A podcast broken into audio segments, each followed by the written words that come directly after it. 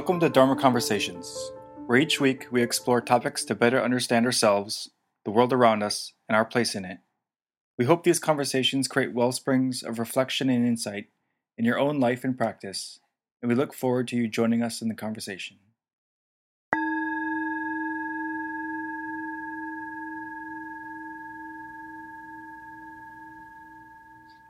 All right, we'll start with the opening prayers.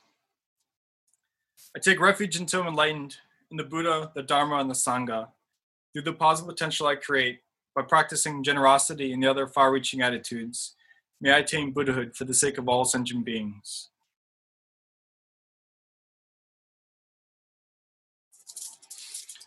All right, thank you guys, and uh, thank you for joining us today. Welcome to uh, our third annual uh, 100 day Nundro practice intensive. Um, I know a lot of you have taken this uh, course or this intensive before, and I know we also have a couple new students.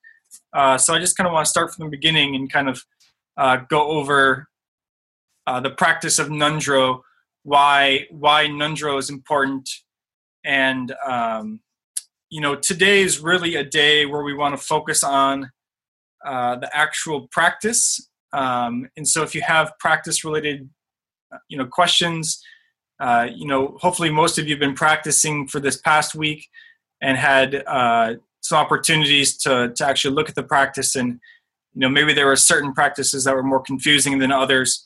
Uh, but today we really want to focus on just trying to clear up some of those questions and, and give you guys a firm uh, foundation to continue as we go through this next couple months here.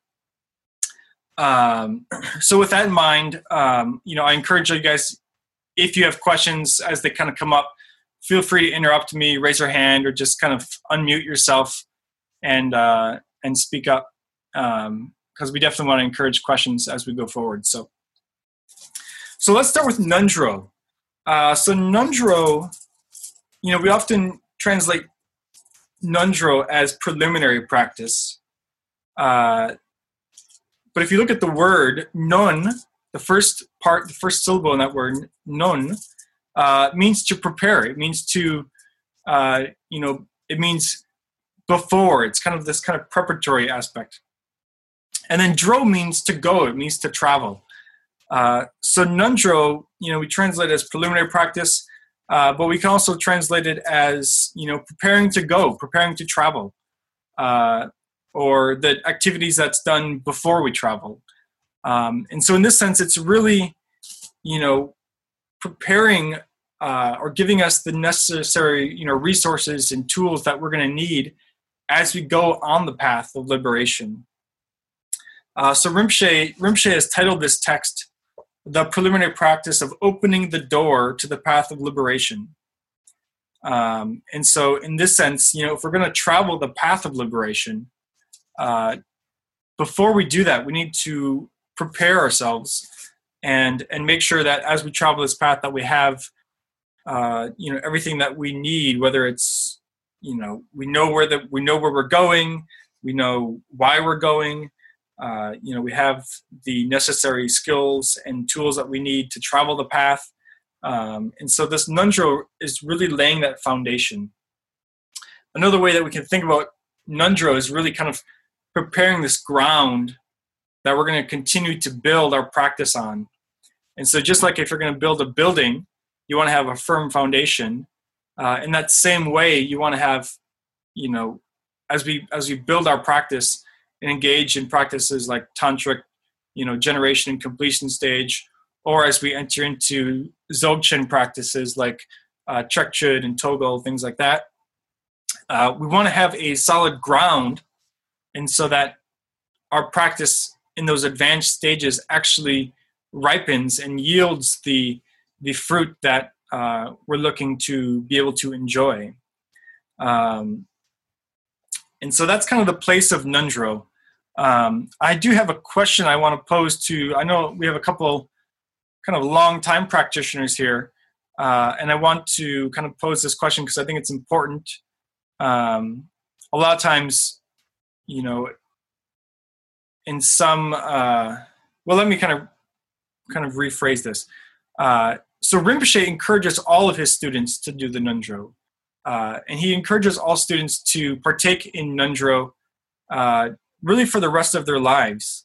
Um, you know, he doesn't necessarily, so generally when we talk about Nundro, there's this accumulation type mentality of doing 100,000 prostrations, 100,000 of the Vajrasattva, 100,000 mandala offerings, and 100,000 uh, recitations of the Guru mantra.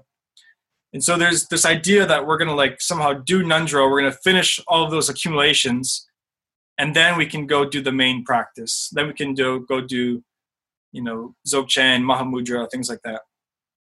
Uh, Rinpoche kind of uses a different tact, and he says that, you know, we should engage in the practice of Nundro for the rest of our life. That we shouldn't necessarily get caught up in the idea of like, I need to finish Nundro before I can do practices like Dzogchen. Um, but that we should engage in the practice of Nundro now, and we should also engage in these other practices too. So, so my question is, is what is you know, as Dzogchen practitioners, most of us here uh, have known Rinpoche a long time. As Dzogchen practitioners or as Mahamudra practitioners, you know, do we really still need to practice Nundro? Can we just say, hey, you know, I I've had my Dzogchen instruction from Rinpoche. I, I don't really need to do Nundro anymore. I can just kind of skip it. Is there a place for that?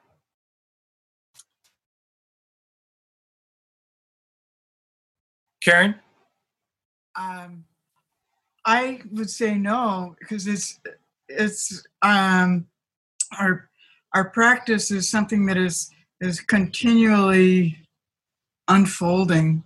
Um, I was looking over notes from last year when you went into detail um, about the um, you know the the Dzogchen influence in um, Rinpoche's um, Nundro text, and you know I, w- I was um, I kind of had overlooked that you know as the year goes along you know I just get caught up in other stuff but you know there, there's just there's so much depth and so much continuing to present and unfold life experience brings up so many different um, opportunities to deepen your practice that um, I, I think it, it continues to give you this really solid ground wherever you are, you know, in whatever, you know, kind of form of practice you're doing.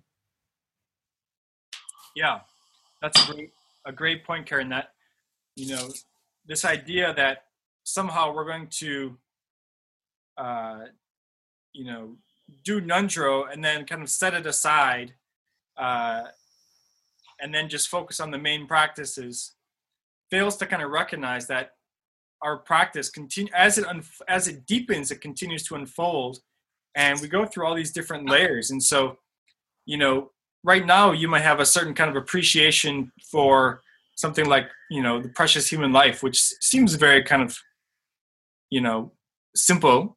Of course we have a precious human life. Of course we appreciate this freedom and this opportunity that we have.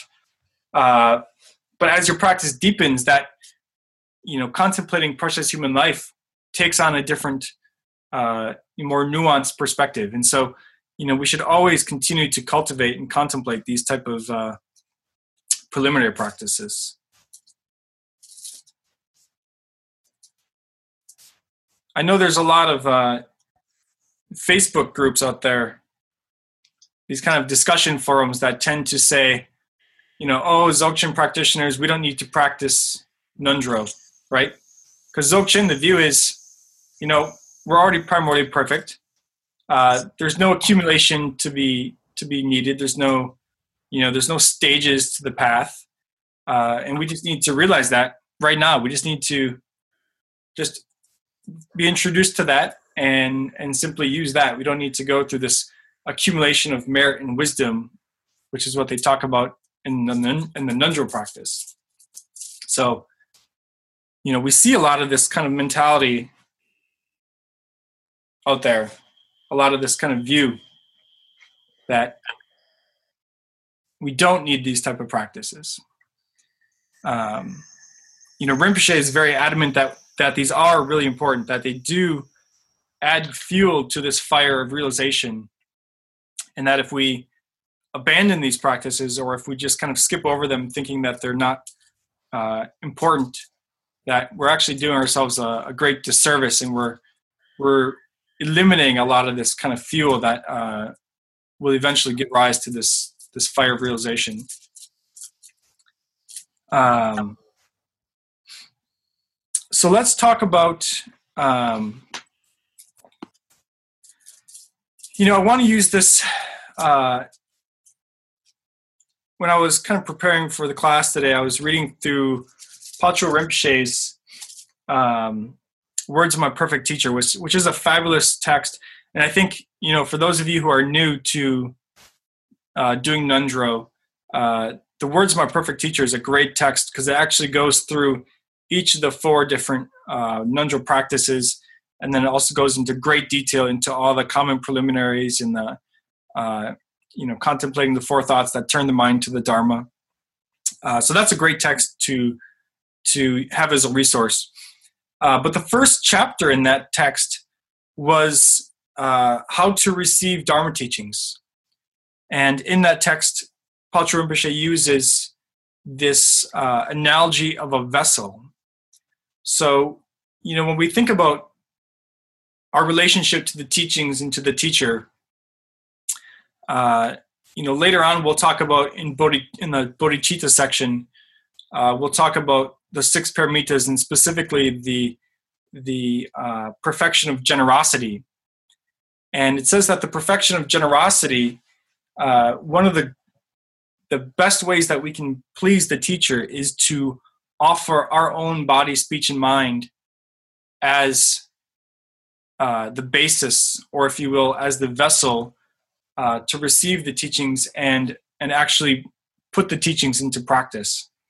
So when we think of of of our own body, speech, and mind as this vessel that we're offering to the guru and saying, you know, please pour forth these instructions, these you know pith instructions on the nature of the mind, uh, so that I'll benefit uh, not only myself but all sentient beings uh, we really want to have a vessel that is suitable to actually receive those teachings and to put those teachings into practice. Uh, you know, we can recognize our own innate potential. We can recognize our own our own innate Buddha nature, uh, but we should also be honest and and you know realize that if we're going to offer our own selves as this vessel to receive the teachings, that we want to do as much as we can to prepare that vessel so that we receive the teachings appropriately and that we can actually put them to good use. So Patrul Rinpoche uses these three faults, if you will, of a vessel. So the first is the vessel's overturned. Uh, so in this sense, you know, the teacher can pour out his instructions and this water of the teachings, you know, just hits the vessel, and since it's overturned, it just kind of bounces off, and it just, you know, nothing's retained. Um, and that really, really symbolizes the fault of failing to listen or failing to understand um, or failing to pay attention. You know, so you might be at a teaching physically, but mentally you're off thinking about all the stuff you need to do, uh, or, or you're thinking about some other, you know, priority that's kind of floating through. Um, and so even though you're there physically mentally you're not paying attention uh, you're not being present and so we're just like this overturned vessel that just you know doesn't collect any of the the nectar of the teachings the second fault is uh, that the bowl is upturned but it's it's kind of lined with poison. Uh, in this sense the poison is it's lined with you know arrogance or or pride or deceitfulness or you know oh i'm just attending this teaching because then i can go you know say that oh i did nundro so now i can you know go to this other teacher and say you know i want you to give me permission to do you know togo retreat um, and so it's kind of this kind of dishonest uh, type of vessel because you know it's it's tainted by this kind of selfish uh, preoccupation with your own agenda, your own projects, your own you know fancy notions. So that's the second fault. And then the third fault is that uh, there's holes in the vessel. So, you know, we can think about these holes. We all should be able to recognize this one in ourselves uh, because we all have gaps in our understanding. We all have gaps in, uh, you know, we receive teachings and we we get 90% of it, but there's like that 10% that like we're just not ready to like assimilate. We're not ready to fully understand or appreciate the the depth of that instruction. Uh, so in this sense, these holes just kind of, you know, cause this leaky vessel. So even though we receive the teachings, uh, not everything sticks. There's always kind of something something missing. So uh, in this sense, we can engage in the nundro practice. We can study the teachings. We can contemplate these common preliminaries. All of this is preparing our vessel so that when we go to the teacher and say, you know, request these teach like when we request these teachings uh, in the opening prayers, you offer the offer the offer the mandala to the guru, and then you request teachings. Um, we can be sure that we've done everything, at least on our part, to prepare our own body, speech, and mind to receive the teachings. So I thought it was kind of notable that Patrul Rinpoche started uh, his text with with those three, um, and I think it's important. I think it gives us some context with which with which to relate to to these practices of of this accumulation of merit, kind of preparing our own body, speech, and mind, so that we can be the best students possible, uh, and really, you know, receive these teachings from Rinpoche and and do our best to put them into practice and hopefully achieve their uh, achieve their result so. Um, all right so let's turn to the text because today like i said i really want to focus on the nundro text itself and uh, you know clear up any questions people have about the nundro practice. So rinpoche starts with uh, he calls it the beginning meditation, but this is really, you know, it's either a meditation done uh, first thing when we get up in the morning, or, uh, or just you know at the beginning of a meditation session. So, are all of you familiar with uh, the nine round purification breath?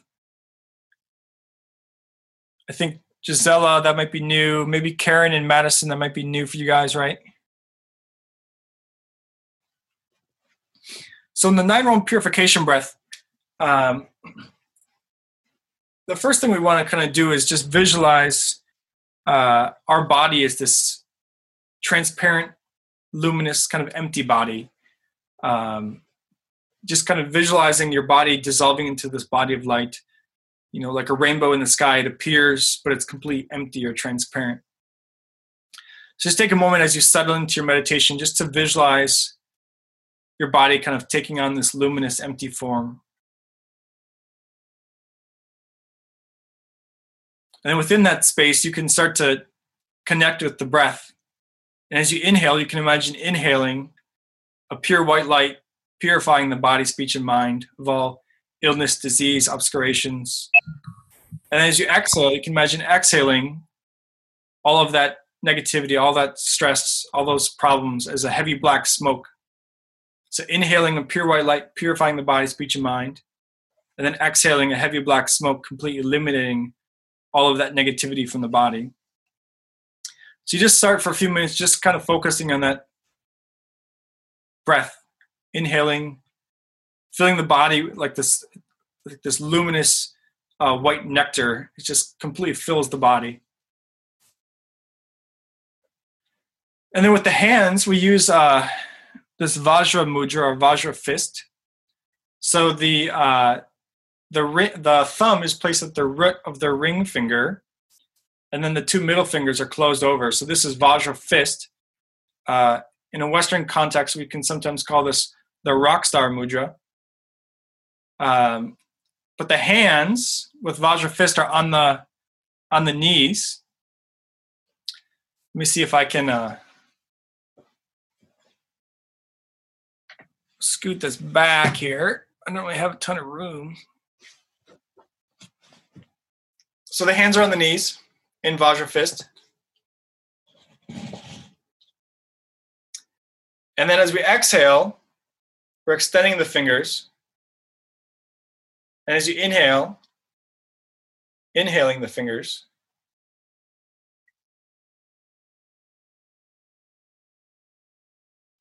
And then we'll start with the right hand, and you, with that Vajra fist, bring it up the outer thigh, up the torso to like the the rib cage area, and then you snap the elbow into the into the torso. Extend the arm, and then with the right pointer finger, you want to bring that right pointer finger to the nose. So the pinky's up, um, and the right pointer finger is on the uh, on the right nostril. So inhaling three long, smooth breaths through that left nostril. And at the end of the three breaths, then we bring that right elbow back down into the torso and then extend it back to the knee. And then we'll do that with the left hand. Left hand up, elbow into the torso, arm out, and then bringing that left left pointer finger to the left nostril and taking three long smooth breaths through that right nostril.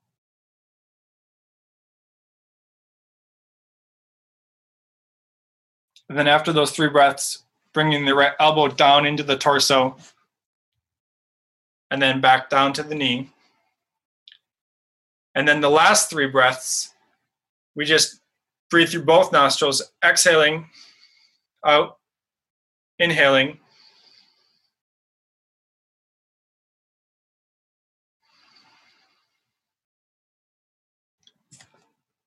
So I know that's a little bit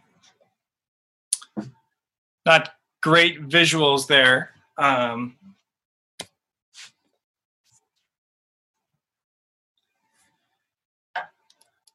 but better than nothing, I suppose.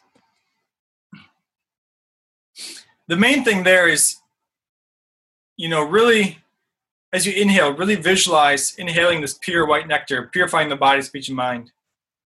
And then exhaling this heavy black smoke. And then when you breathe through the left nostril, you can continue that visualization. So they say, you know, purifying uh, the left as you breathe in, you purify the past, purify the present, and purify the future. That's not really that important, but um, just have the idea that this breath is long and gentle, and it's refreshing, rejuvenating, purifying the body. Uh, you know, bringing in all these kind of positive energies or qualities. Um, and then after we do that, after you do the nine round breaths, you do three with the left, uh, well, three with the right hand, three with the left hand, and then three breaths with both hands on the knees.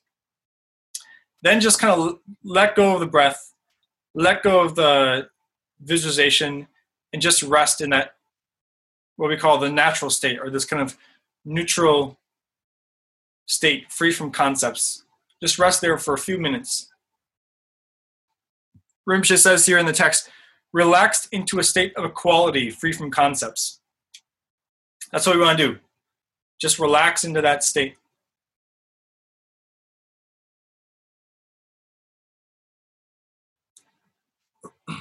And then from there, we can contemplate the common preliminaries. So, the common preliminaries are precious human life, impermanence, karma, and the suffering of samsara. So, Rinpoche has a very short uh, short verse there. Um, but you know, we can contemplate these common preliminaries, you know, throughout our day. I think each of us has moments in our day when we have these kind of insights into precious human life, impermanence, karma, and the suffering of, of samsara. Um, you know, these four four thoughts that turn the mind towards the Dharma uh, they really have a way of uh, you know purifying the mind and really aligning our perspective with what we would say is like you know the buddhist values or the way that uh, a buddha kind of perceives the world. Um, and so contemplating these we can really align ourselves with these with these values and uh, you know they're really honestly at least in like in my practice and so many other people i've talked about you know these common preliminaries just reveal so much insight so much uh, fuel and and blessings and uh, power uh, to our practice and to our especially as we take the practice you know into our daily life um, they're really a source of a lot of inspiration and uh, and blessings so i definitely encourage you guys to to contemplate those um, and it doesn't necessarily need to be a formal contemplation like during a meditation session um, but you know every day day to day these are things that we should should contemplate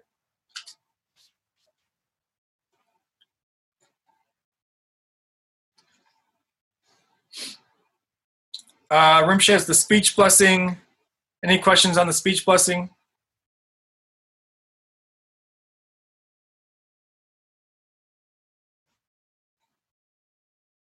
John? Yeah, I've got a question on that. Um, is there a particular melody or anything with that? Um, uh, I don't know if if because uh, I know sometimes melodies help us remember things, and I don't know if there's a melody to chanting any of this text in Tibetan, but that was just something that came across my mind. Yeah, there's no melody that Rinpoche's had. He tends to do the just kind of the rapid uh, recitation when he does these. He you know he just kind of recites. So there's no kind of melody. He just kind of recites it in Tibetan. I will say that with the primarily with the uh, Ali Kali mantra, which is the long mantra on the uh, speech blessing. That's called the Ali Kali. So Ali means consonants, and uh, I'm sorry, yeah, Ali means vowels, and Kali means consonants. So Ali Kali is the is the Sanskrit uh, mantra of the uh, vowels and consonants. And so this mantra and the Om Ye Dharma mantra that follow, uh, you know, for a long time I really struggled because it's a it's a long mantra, uh, a lot of syllables in it, a hundred actually, and so um, it's a little bit complicated. But um, when you get into the what I would say the resonance of the mantra, um, trying to carry through this resonance through the whole mantra, it gets a lot easier. So you know, when you instead of like breaking between syllables, om, ah, ah, e, e, u, u, ri, ri.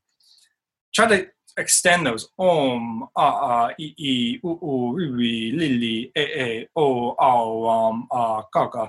So just try to get into the vibration of the mantra. Um, and it, it, it'll start to just, as you recite it, it'll start to kind of take on a, a a melody of its own that's kind of resonating with your own kind of natural speech. Um, so I don't know if that's helpful, um, but I found for me that was helpful just to kind of focus on trying to like get into the um, the sound of the mantra rather than the just the syllables of the mantra. Greg, I have a question. Yeah. In the speech blessing, the third part, it says, uh, by the power of the mantra, displays of light rays radiate from Lama, Yada, Yidam, and Dakini. Yep. And I know the syllables, sometimes they have a meaning on their own. So are some of the, these three, Lama, Yidam, Dakini, are they found included in the Ali Kali mantra? Nope. You know what I mean? No? Nope. So this is kind of obscure, uh, but I'll just kind of mention it. Um, so the when you think about the tantric conception of the universe, uh, this the root is the syllable ah. Ah is the syllable of emptiness or un, uh, non-arising or unborn. So the root is ah. And if we recognize ah, we recognize primordial liberation. We recognize primordial Buddhahood. We recognize the true nature of our own mind, the true nature of reality. So ah is unceasing emptiness, uh, realized directly, without elaboration. Ah is just one syllable, right? It's non-arising without elaboration. If ah is not recognized, if emptiness is not recognized, then from ah arise the Ali Kali mantra, so the, the, the mantra of vowels and consonants. So the radiance of ah is Ali Kali. And so that's this mantra that we just had here. Om ah ah e e u, u. The vowels are first and then the consonants. And then from a tantra perspective, if Ali Kali, uh, if the Ali Kali isn't recognized, and this kind of relates a little bit to Dzogchen because we can recognize the Ali Kali as the display of Ah, right? It's the it's the tsal, it's the power, it's the dynamic energy of Ah arising as these 30 consonants and vowels.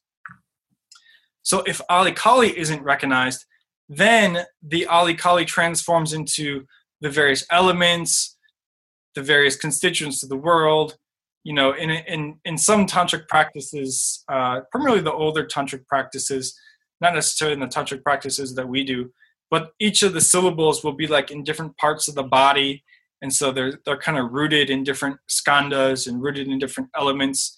Um, but basically all of that stems from not recognizing ah or the unborn nature of phenomena. So from ah that power of ah if not recognized becomes the ali kali mantra and then the ali kali mantra itself if not recognized becomes the universe of appearances and possibilities. So that's kind of a that's kind of what the Ali Kali mantra means and why uh, why it's used in a tantric context. This next mantra is the mantra of interdependent origination. Um, we see this mantra a lot in uh, in uh, Prajnaparamita or like uh, Mahayana Sutra texts.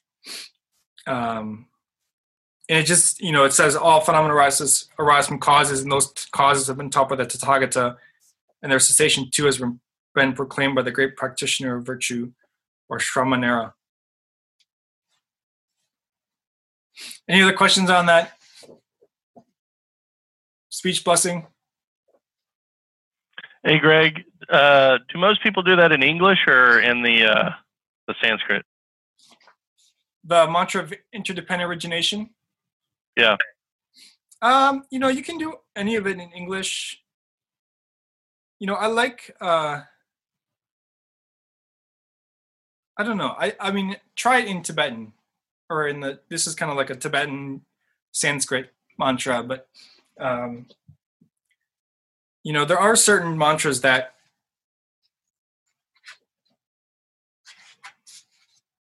just from a historical perspective of the tradition, um, it's nice to preserve the, the the original structure. You know, I'm kind of reminded of a uh, when we were giving teachings. Uh, we weren't giving teachings when I was receiving teachings at the uh, at the Kala Chakra in Washington D.C. Um, the the Dalai Lama when he first started uh, the teachings on Kala Chakra, he did the Masam Jomme Shira Paro Chimaki Mega Namking Owni Susa Rangi Shichuyo. Dusum Yao Yumna Chaksa Lo, and then Tiyata Gate Gate Paragate Parasam Gate Bodhi Soha, which is the prayer for Prajna Paramita, uh, or the prayer for the perfection of wisdom, um, which for those of you guys who uh, are familiar with Chöd, uh, that's the Prajna Paramita prayer that we do in the beginning of Chöd. Um, and it was it was just kind of nice to know what he was saying and like i was like oh yeah i know that prayer like i'm gonna do it at the same time. So um, you know some of these things just from a tradition perspective it's nice to know. You know, it's good to know the English, obviously, since we speak English. Uh, but it's nice to know the Tibetan, and and this is one of those mantras that you'll often hear um, at teachings and things. Uh, and so it's nice. To, it's just nice to know. That's my opinion. Well, Greg, to go back to what you were talking about earlier about finding your own voice and your own cadence and your own melody, so to speak, I think this is this is one of the first. Um, uh, this and and the original long life uh, mantra that Kacha Rinpoche taught years ago. Um, the, those are the first ones that I really kind of found a, a cadence with. You know what I mean? Uh, especially this one because it's got such a, a depth of meaning behind the words. It it um, it engages you uh, vocally and uh, meditatively, but also conceptually because there's so much information packed in there that this kind of absorbs you completely when you when you uh, when you start chanting it more than once. Yeah.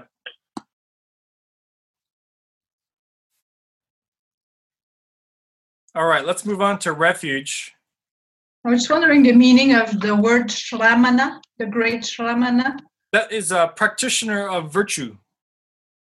Okay, thank you. Shramanera is a practitioner of virtue, virtuous practitioner. So the great virtuous practitioner, you could say. Greg? It's no, it's nobody in particular here. The great Shramana. That's uh that's referring to the Buddha, Shakyamuni. Okay, that's what I thought. Okay, thank you.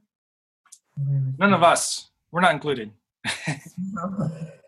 Uh, uh, Greg, Yep. the image on five, that doesn't refer back to the Ali Kali, right? Is that something different? The image on page five, surrounding the ah? Yeah, so the image on page five is uh, the ah, Mm-hmm. and then the ali is around it. So that's the uh, that's the vowels, and then the kali is around that, and then actually in this one the Om Ye Dharma Hetu mantra is around that. Okay, thank you. So that's the uh,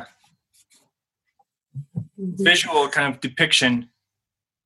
I can see my visualization is not that clear, so I usually just visualize the white syllables or the white light coming into uh, the tongue.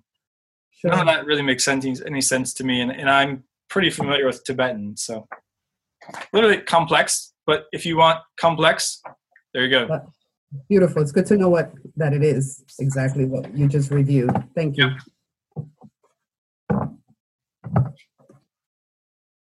So refuge. Um, any questions on refuge and prostrations? Any? Uh, so this first couple weeks we're focusing on prostrations. Any? Uh, I don't see any. Let me see here. Nope, I don't see any uh, any bumps on the foreheads yet. Nope. Any uh, problems doing prostrations? Yeah, we need we need uh there's some story of like some uh, Tibetan lama who was prostrating and had a big uh callus right on his forehead from doing all the prostrations that he did. Sometimes uh when we were when we were in uh in Kathmandu maybe a of you guys had a chance to do this re- recently but when we were in Kathmandu one day uh who was it? It was me and Karen and Steve and Carrie, I believe, decided that we were going to prostrate around the Great Stupa or Boudha. Um, I think it was Carrie's idea actually, but uh, so we just we just started prostrating around around the stupa, and uh, you know the stupa looks pretty clean, but uh, it's not. And so when we were all done, we were just covered head to toe in all this dirt uh, and our foreheads. Everyone had like a forehead just full of, of dirt. So we were all doing you know very uh, very good prostrations. Gisela says are you chanting as you do prostrations? Yes well you're not necessarily chanting um, so in general the way there's two ways to do prostrations uh, for accumulation. So we can either each time we do a prostration, we can recite the verse. You know, so we can say Lume Tenji Chopcho La De Simkinam Yine Ching to Motambar Samjor De Sudro. Do a prostration, come back up. That's one. And if you want to if you want to do it in English, however you can best memorize uh, the verse is I that's how you should do it. Uh, if it's easier for you to memorize the Tibetan, because it, sometimes it's a little bit easier to kind of develop a rhythm in the Tibetan, um, do it that way. If that's too hard and too nonsensical, uh, you know, memorize the English and just kind of develop your own kind of rhythm with the English. Um, but one way is just to recite the verse each time. So visualizing the refuge field, field in front of you, reciting the verse, doing the uh, body, speech, and mind. So crown, uh, throat, and heart and then prostrating. The other way is to start by reciting the verse and then to just recite the mantra as you go. Uh, and I'll be honest with you, the mantra is a little bit easier because you don't get so out of breath. It's very practical, but as you're doing prostrations, especially as you're doing, you know, 20 or 100 prostrations, you just start to get winded and so Namo Manjushri, Namo Sushri, Namo Uttamshri is a lot easier than saying, you know, Lume Tenji Chab It just it's it's just easier. So so uh, you can do either. Um, said either of them count uh, towards towards you know our accumulation of the prostrations. Um, but I'll just say from experience, it's it's usually easier to start with the verse and then as you're doing, just recite the mantra. Karen, yeah, I, I, do it with the verse. I just just kind of got used to that, but uh, I I do. I have noticed that using the the mantra is a little easier as far as breathing rhythm is concerned. Yeah. Greg, I had a question. Yeah. Um, when doing prostrations, and I understand that um, our motivation is um, of our number one source. But if we're ever in a position where we are physically unable, um, for whatever reason, to do the physical prostrations, um, is there a particular technique that we should do if this is if we're lying in a bed or just sitting down, but we we are in a capacity where we cannot physically do the prostrations, we're able to um, mentally be there and recite them. Is there something in particular we should do? Yeah, I mean, it's definitely okay to uh, just visualize the refuge field in front of you, uh, and then just to you know recite heartfelt uh, refuge in bodhicitta um, and maybe even doing that for repetitions you know just reciting that again and again and again. Uh, out of that great devotion and perseverance. Um,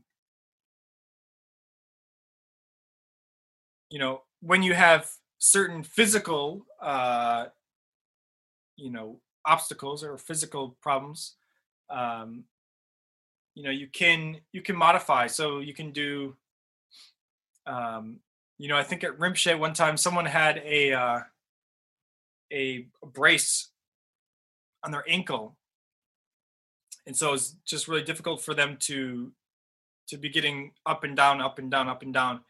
And so he had them like just do prostrations, you know, from their knees. You know, just kind of come up to the knee and then go down. Um, you know, whatever is, I guess, within your within your reach i guess um, don't feel that you need to you know somehow force yourself to do prostrations. You know maybe maybe now is not the time to do prostrations. Maybe now is the time to focus on vajrasattva or focus on mandala offerings focus on guru yoga. Um, don't don't push yourself beyond where your body's comfortable or capable. Does that help Yes, thank you very much. Yeah, I think uh, you know we tend to be very kind of achievement and uh, goal orientated, and so you know when we say that oh well we need to do prostrations and we need to accumulate these prostrations, uh, you know we tend to be very much like okay well if i'm not doing it right then it doesn't count. You know like we just it's either either we're doing it correct or we're not doing it correct.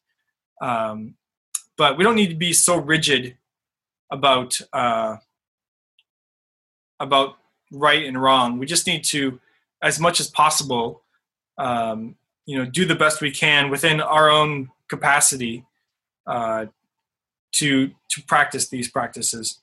Um, that's not to say that when you're capable that you should invent shortcuts because uh, that's certainly not uh, beneficial.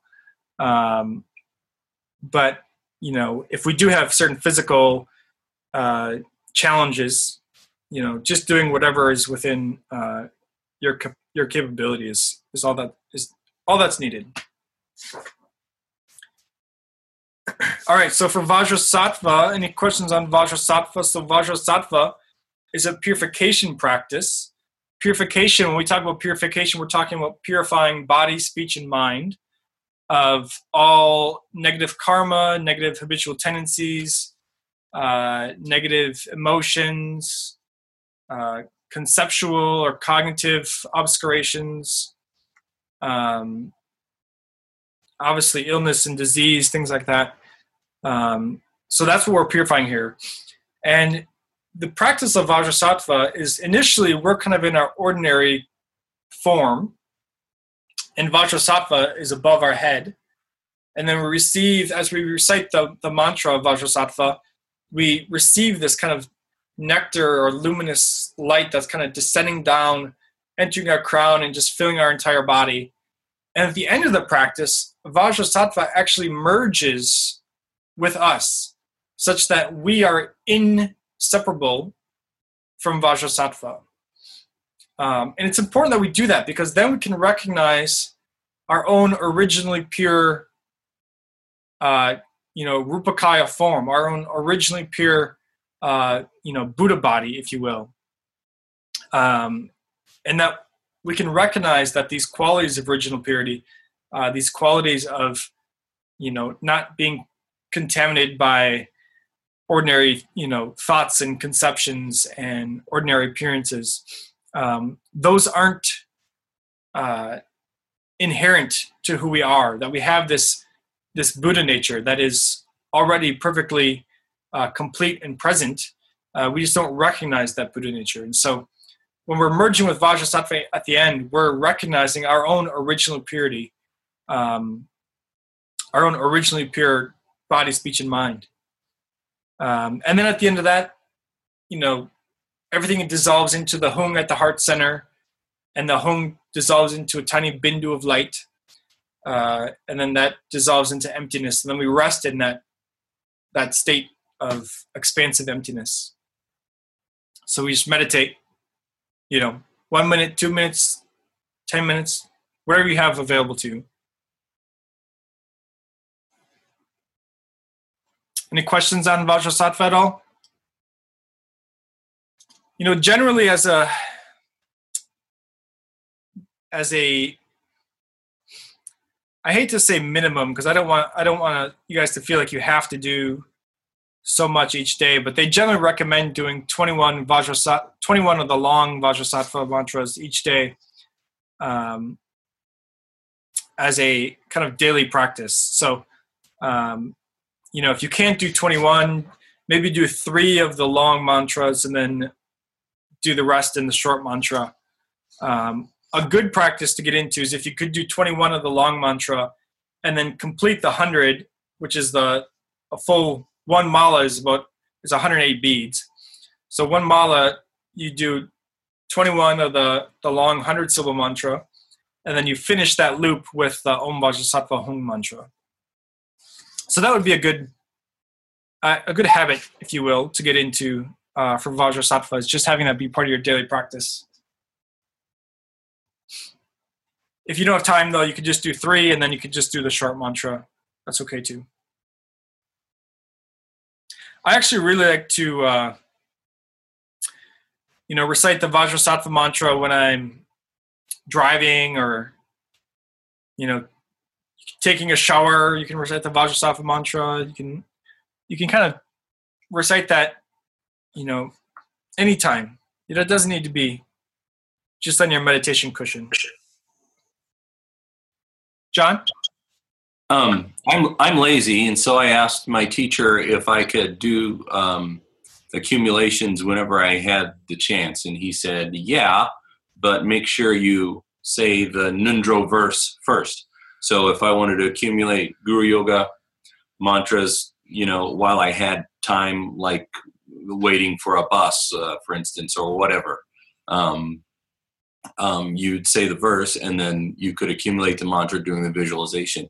And it's the same with uh, um, Vajrasattva here. So um, that's something to keep in mind that as we as we have time, uh, as as this time of um, focus on the Ngöndro um, is over, we can continue um, practicing these things in our quote unquote spare time. Um, but as long as we say the Ngöndro verse first and complete the visualization while we do it, that was the instruction I received.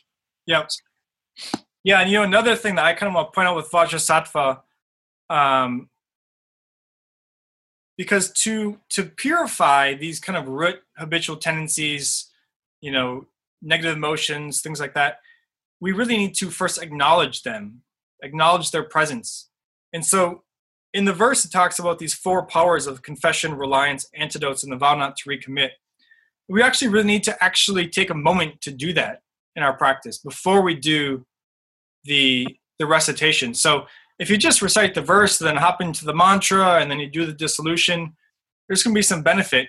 Uh, but if we actually take a moment to acknowledge, or as it says here, this confession, you know, to acknowledge our own negative habits, our own uh, you know negative thoughts negative actions that we've done through the day um, that's what's really going to give this practice of vajrasattva this liberating factor this liberating quality is being able to acknowledge and actually uproot these uh, these kind of subtle obscurations. So so take a moment you know before you do that uh, 100 syllable mantra just to kind of reflect reflect on your day. Maybe there's something that you did uh, and you know when we read these sadhanas and, and you read the confessions that are in these sadhanas you know the confession can be you know failing to recognize the dynamic display of awareness that can be a confession.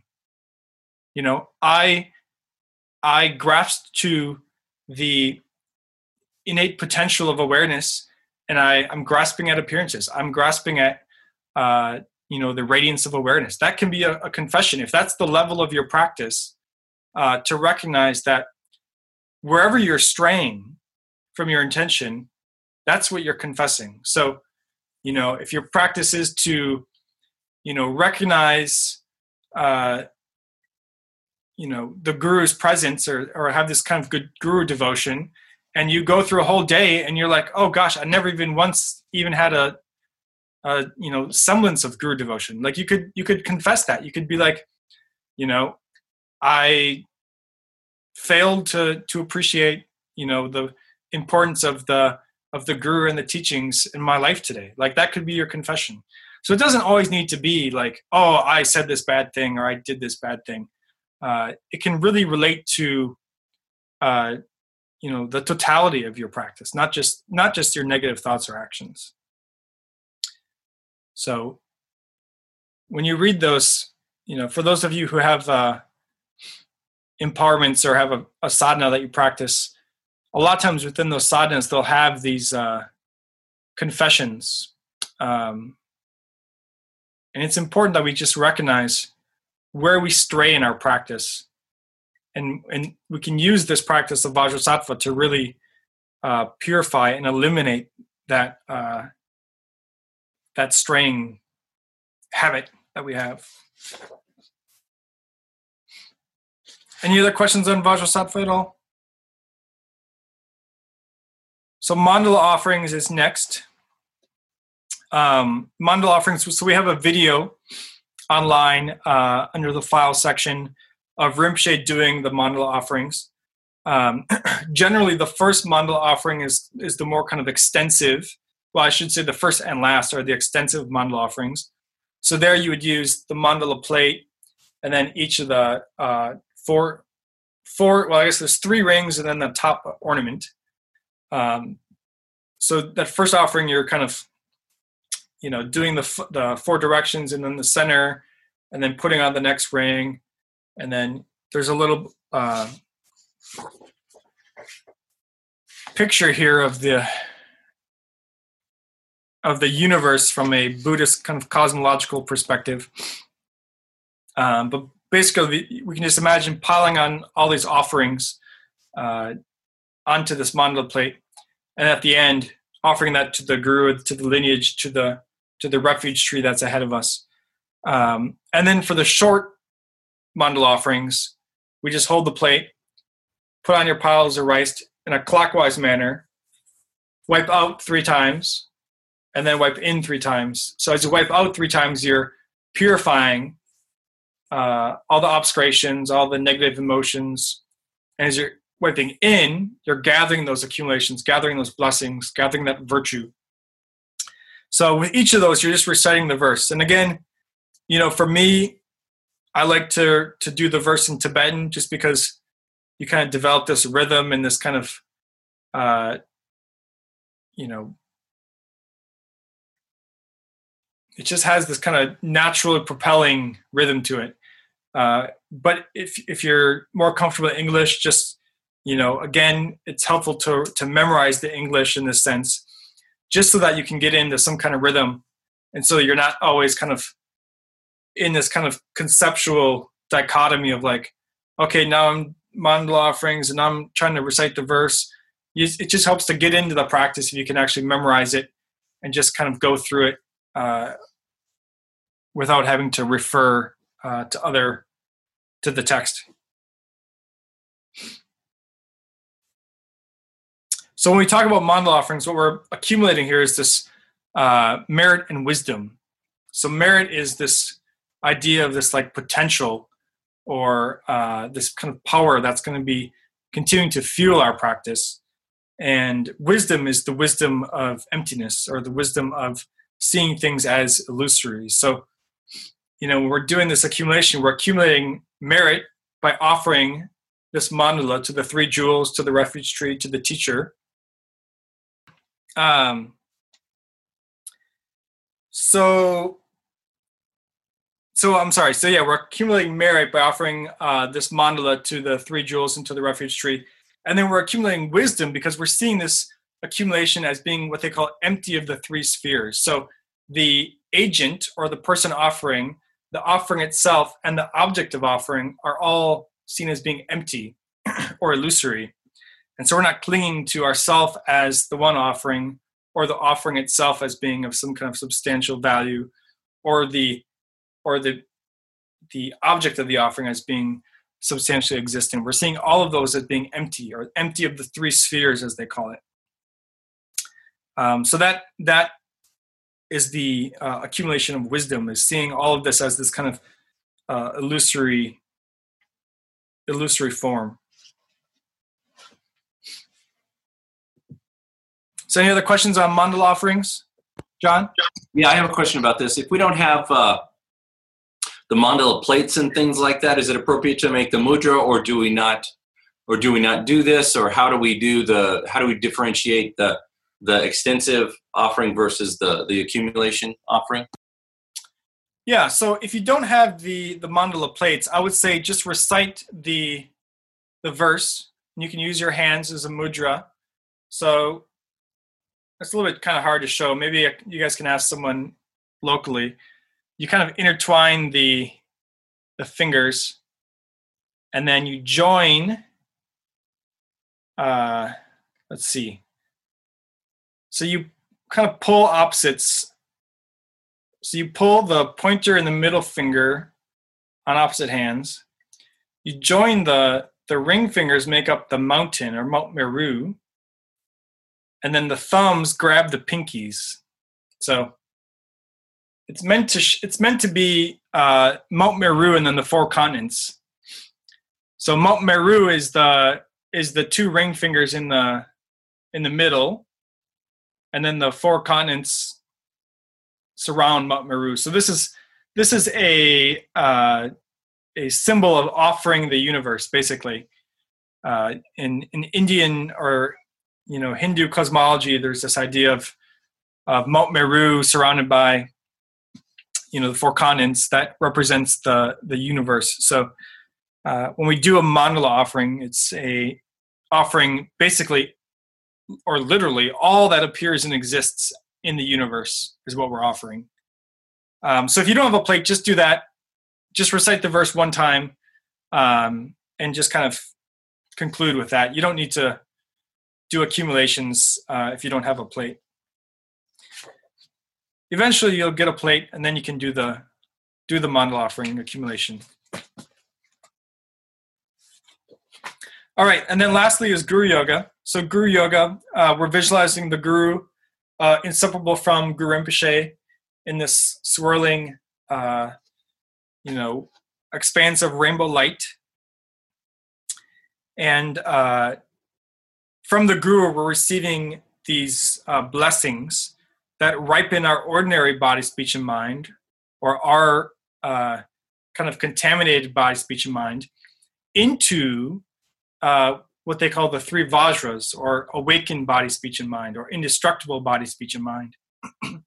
so the, the blessings of the guru are received, and our ordinary form is ripened into uh, this uh, three kaya form of, of a Buddha. Um, it's, I don't know, it's kind of, I'm going to point this out. So in the text here, it says that uh, the guru is in this form Orgyen Nangsi Zilnon. Um, so Nangsi means all that appears and exists. Zilnon means overcoming or overwhelming. So he's in this form that it overcomes or overwhelms all that appears and exists. It's this radiant form that, you know, when you think about all that exists in samsara and all that exists in nirvana, his form, the guru's form, overwhelms or overcomes all of that. So it's this kind of radiant, uh, just splendid form uh, that is more radiant and and and more powerful uh, than everything that exists in samsara and nirvana. So, you know, the radiance of the of the guru in that sense is, uh, you know, it's um, it's wondrous it's amazing it's uh you know it uplifts the mind it, just it's its appearance uh you know gives rise to all these blessings that we're going to be receiving um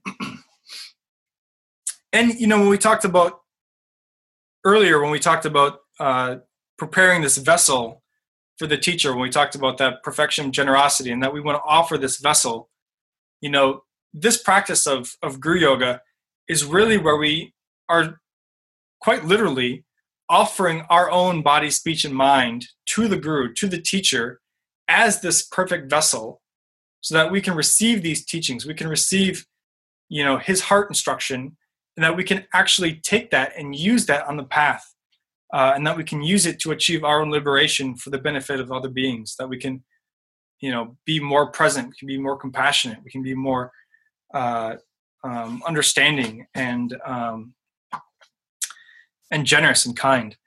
Um, and so, in this practice of Guru Yoga, we're we're the vessel uh, that's being ripened into this. Uh, that's being ripened by the Guru's blessings into this indestructible body, speech, and mind.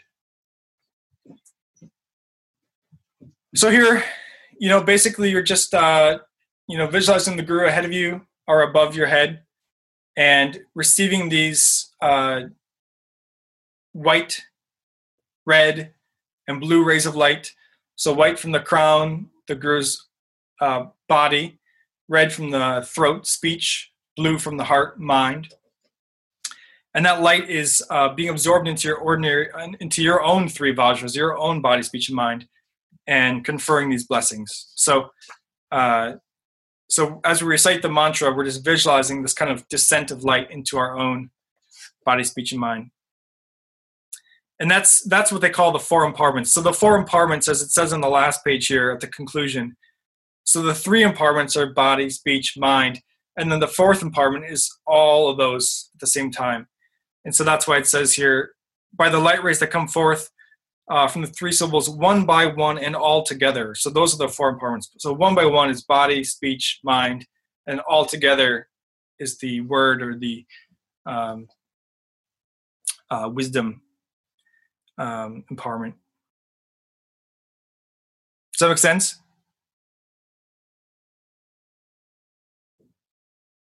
Any questions on Guru Yoga at all? I know sometimes we get the question about the red hung, uh, so I'll I'll clarify that for you guys, because um, we tend to get this in every year. Because normally we talk about a. Or Dan, do you guys have a question there? Uh, I did want to ask for some clarification for a second. Is that all right? Yep. Um, so the way I understand what you're saying is, um, as we're saying the mantra, we're visualizing the light kind of simultaneously. Uh, I do know that at the end there is a stage, you know, after we're done, you know, doing the mantra, where we do the the four empowerments, kind of one by one, yeah. and there's there's a couple of different visualizations for how the fourth empowerment works. Uh, but are you saying that while we're doing the visualization, while we're doing the mantra, the the lights are sort of coming the whole time as we're chanting, or or is there something else? You can definitely just do as you do the mantra you can just definitely focus on the guru's form mm-hmm. um, as this radiant you know nangsi this nangsi zilnon this radiant form and just right. visualize that radiance and just recite the mantra there right. um, and then at the conclusion of that you can visualize separately uh, those four empowerments coming right right uh, okay and, and just to be clear for everyone, there are a few different ways that Rinpoche set out how the fourth empowerment works. There's one that it's all three lights go into your heart. There's one uh, in accordance with the Longchen Nyingtik that a second light comes out of the Guru's heart into your heart. Uh, there's also um, a visualization that the Guru just dissolves and goes into your body, and that's how you get the fourth empowerment. So those aren't um, conflicting. Those are just different ways to to understand how the fourth empowerment works. Um, so I, I, just wanted to say that Rinpoche has not been, to my experience, 100% clear about which of those is better, if one of them is better. Uh, do you have any any response to that, or? Yeah, he hasn't made he hasn't made clear if there's a particular way uh, in this sadhana. Um, in here, you know, in the verse it says they come one by one and all together. Uh, so the altogether tends to typify the fourth empowerment. Um, but like you said, Dan, a lot of times that fourth empowerment can be the hung from the guru's heart to your heart, uh, sending a ray of light directly from his heart to your heart, um, or just merging. So the guru's mind and your mind become inseparable. That can be the fourth empowerment. Um, so there's different ways to uh, to approach that. I'm sorry, Greg. We uh we, we missed that whole thing. We we can we can talk about it later. I don't want to make other people hear what you just said. Uh, I, I basically just I just reiterated I think what you said pretty much. So yeah, it's okay. Okay. Okay. Okay. Great. Thank you. Thank you. Any other questions on Guru Yoga? All right, so that's the last, and then we dedicate.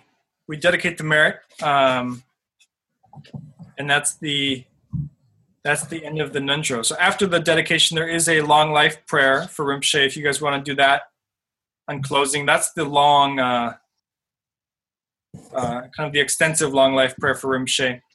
Um, there is also a, a commentary at the end of this text uh, from. It's a short commentary, but it Rinpoche kind of goes over the um, each of the practices. So it's good to read through that. But any question? Any other questions? I guess I guess we're over our uh, five o'clock time here. Or our one hour time frame. Um, but I do want to. We're way over five o'clock here. Well, um, is this considered the oral? Isabel, did you have a question? Um, why don't you ask? her Yeah, that? Hold on a second. No, no. Greg, there's a question here. Well, hold on. Oh, Yeah, yes, this Go is, ahead. this is from Karen Jackson. Is this considered the oral transmission? This just what you've Uh, been? I think uh, Dan or Kalev can probably give you the oral transmission. This was basically the uh, so when we talk about traditional uh, ways that we transmit the teachings, um, we say lung, wang, and tri. So lung is the oral transmission, which is basically just reading through the text. Uh, the wang is the empowerment. There's not an empowerment associated with uh, with the Ngöndro text, and then tri is the instruction. So this is more the tri or the instruction on the practice. Um, Dan or Kalev can kind of give you the lung quick, uh, since we already did the the instruction. But um, yeah, the lung is basically just a traditional way to uh, authenticate the passing on of the teachings to to the student. So um, it's it's kind of the traditional way that the teachings were transmitted to preserve them in a uh, verifiable type of way. So I think I think Dan or Kalev can probably give you that. Um, Yeah, we can talk about it. No problem. let's see. Oh, Gisela said, "How long does it take to do Ngöndro?" Wondering uh, how much time to set aside each day. So uh, Karen said, "Well, I'm in a pinch. I'll take about 20 to 25 minutes, uh, doing three long Vajrasattvas and then 100 short ones." Um, you know, there's a couple ways to approach this. Um, so I've been consistent doing the practice each day this week. Um, I can say that my shortest time was probably about five minutes. Uh, and I did three prostrations. I recited each of the verses and did, uh, I think I did three Vajrasattvas and then just one uh, mantra and everything else. And it, it took me about five minutes. I can't say that it was very transformative experience uh, or, or that much benefit other than simply maintaining the continuity of the practice was concerned. Uh, but you can go through the practice in a relatively short time once you especially once you know the once you memorize it you don't need to like fish out all your texts and everything. Uh, but i would say if you could if you could try to do you know you can have a pretty substantial you know really nice meditation session in about 25 to 30 minutes.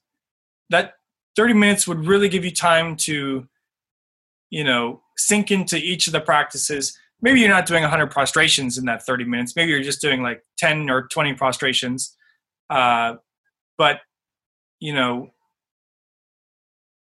30 minutes would give you time to really sink into each of the other practices. It really only takes about you know five ten minutes and you can you can do vajrasattva in five ten minutes. You can do guru yoga in five ten minutes. Uh, mandala offering i mean usually unless i'm actually getting out my mandala plate and all that kind of you know all that extra stuff i'll usually just do the one mandala offering you know so that's quick. Um, and you know prostrations it's kind of up to you. Uh, since we're focusing on prostrations this first few weeks you know I, I think you know if you want to try to spend 10 15 20 minutes each day trying to do prostrations um, that's really going to be beneficial. Um, and uh, you know the rest of the time you can either kind of breeze through the, each of the practices or if you want to try to focus on on vajrasattva or, or or guru yoga that's fine too. Um, so i know that's kind of a long-winded answer but basically you can do it short and you can obviously do it much longer. Isabel had a question about tsalung um, so isabel in this text can you hear me isabel? Are you good? Um,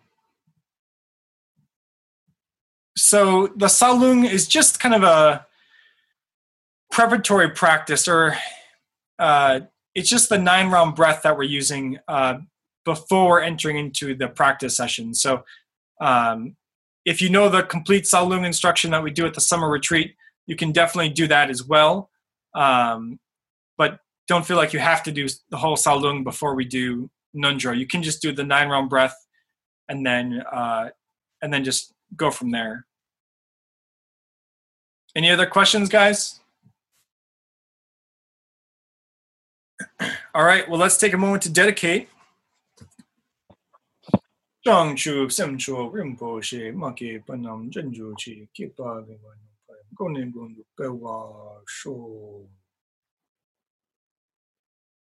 All right, thank you guys. Uh, enjoy the rest of your evening, and we'll see you guys next week.